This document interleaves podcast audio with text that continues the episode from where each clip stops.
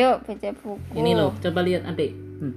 Hmm. Kok Maya, Ini princess. Maya princess. Kakak masih suka yang princess ya? Ini princess tapi princess muslimah. Yang mana tuh, Ma? ada minyak. Ya, apa? Namanya Putri Jihan dan pidato pertama. Ini Putri Jihannya. Ini siapanya? Enggak tahu. Ayahnya Raja. Sama ibunya itu Ratu. Anaknya namanya Putri.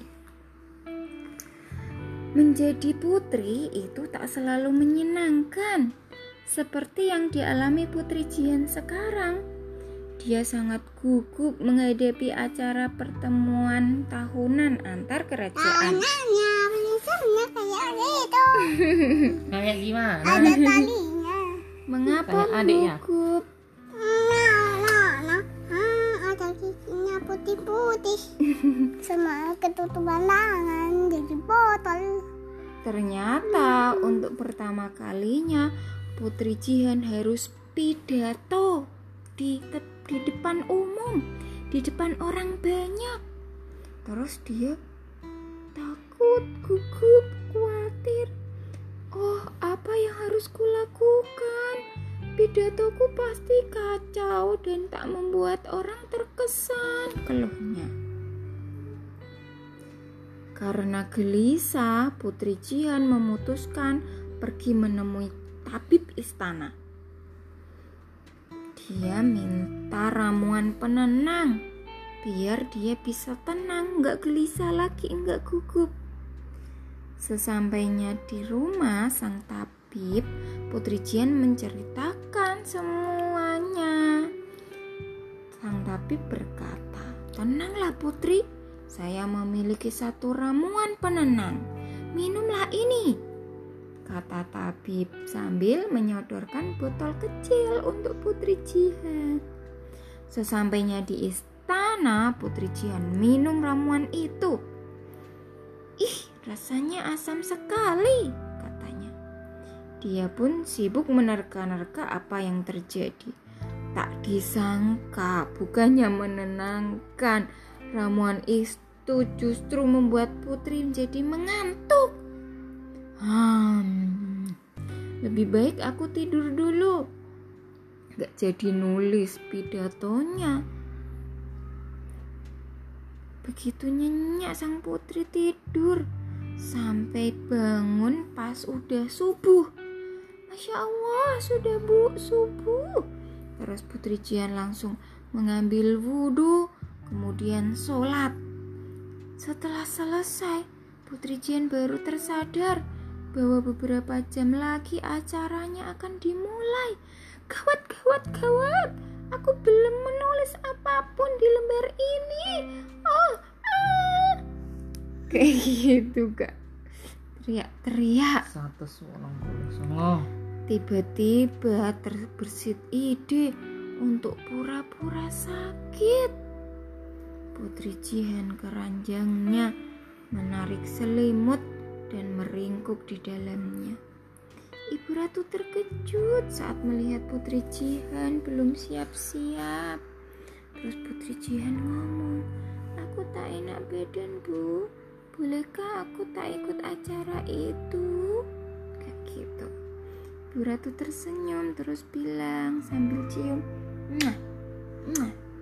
Baiklah, mungkin kamu memang butuh istirahat, kata Ibu Ratu lembut. Putri Jihan jadi merasa bersalah saat Ibu Ratu mengecup keningnya.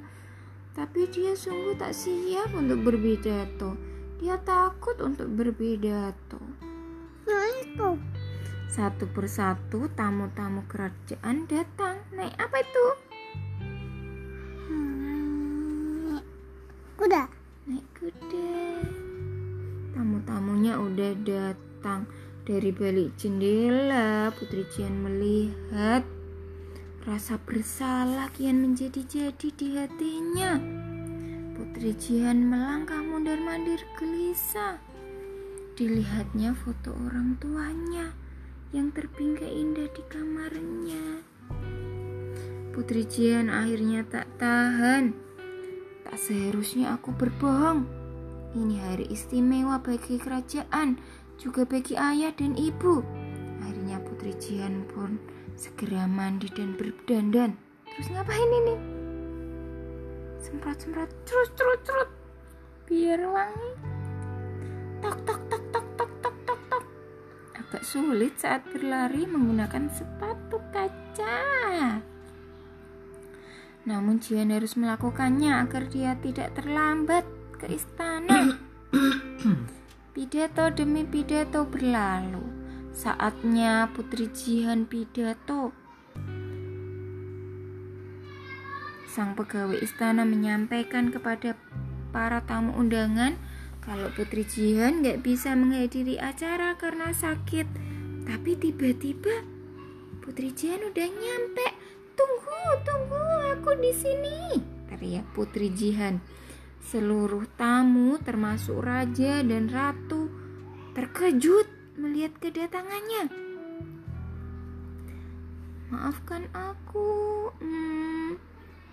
Putri Jihan gugup lagi. Putri Jian berusaha keras mengendalikan diri.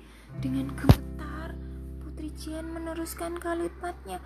"Mm, mm, mm, Assalamualaikum semua. Mm, pagi ini saya telah melakukan kesalahan besar. Saya begitu cemas memikirkan bagaimana pidato dan membuat para tamu terkesan. Saya pura-pura sakit agar memiliki alasan untuk tidak datang ke acara ini. Namun ternyata rasa cemas ini semakin menjadi-jadi dan keadaan terasa lebih buruk. Ayah, ibu, maafkan aku. Di hari istimewa ini aku berjanji untuk bersikap lebih baik lagi dan membuat kalian bangga.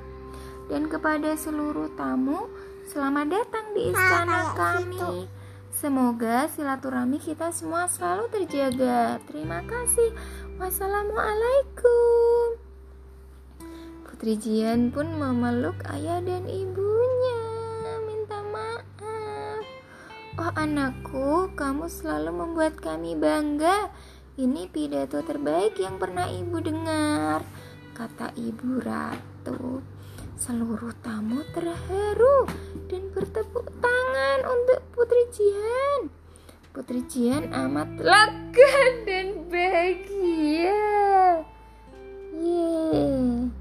Agama Islam selalu menganjurkan umatnya untuk berkata jujur. Ngomongin Putri Jian. Pengalaman pertama tampil di hadapan banyak orang memang membuatku gugup.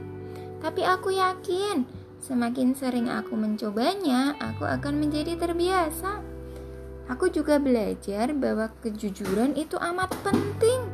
Meski tak nyaman pada awalnya. Tak mengapa memiliki sedikit rasa takut, tapi kita harus bisa mengatasinya. Selesai.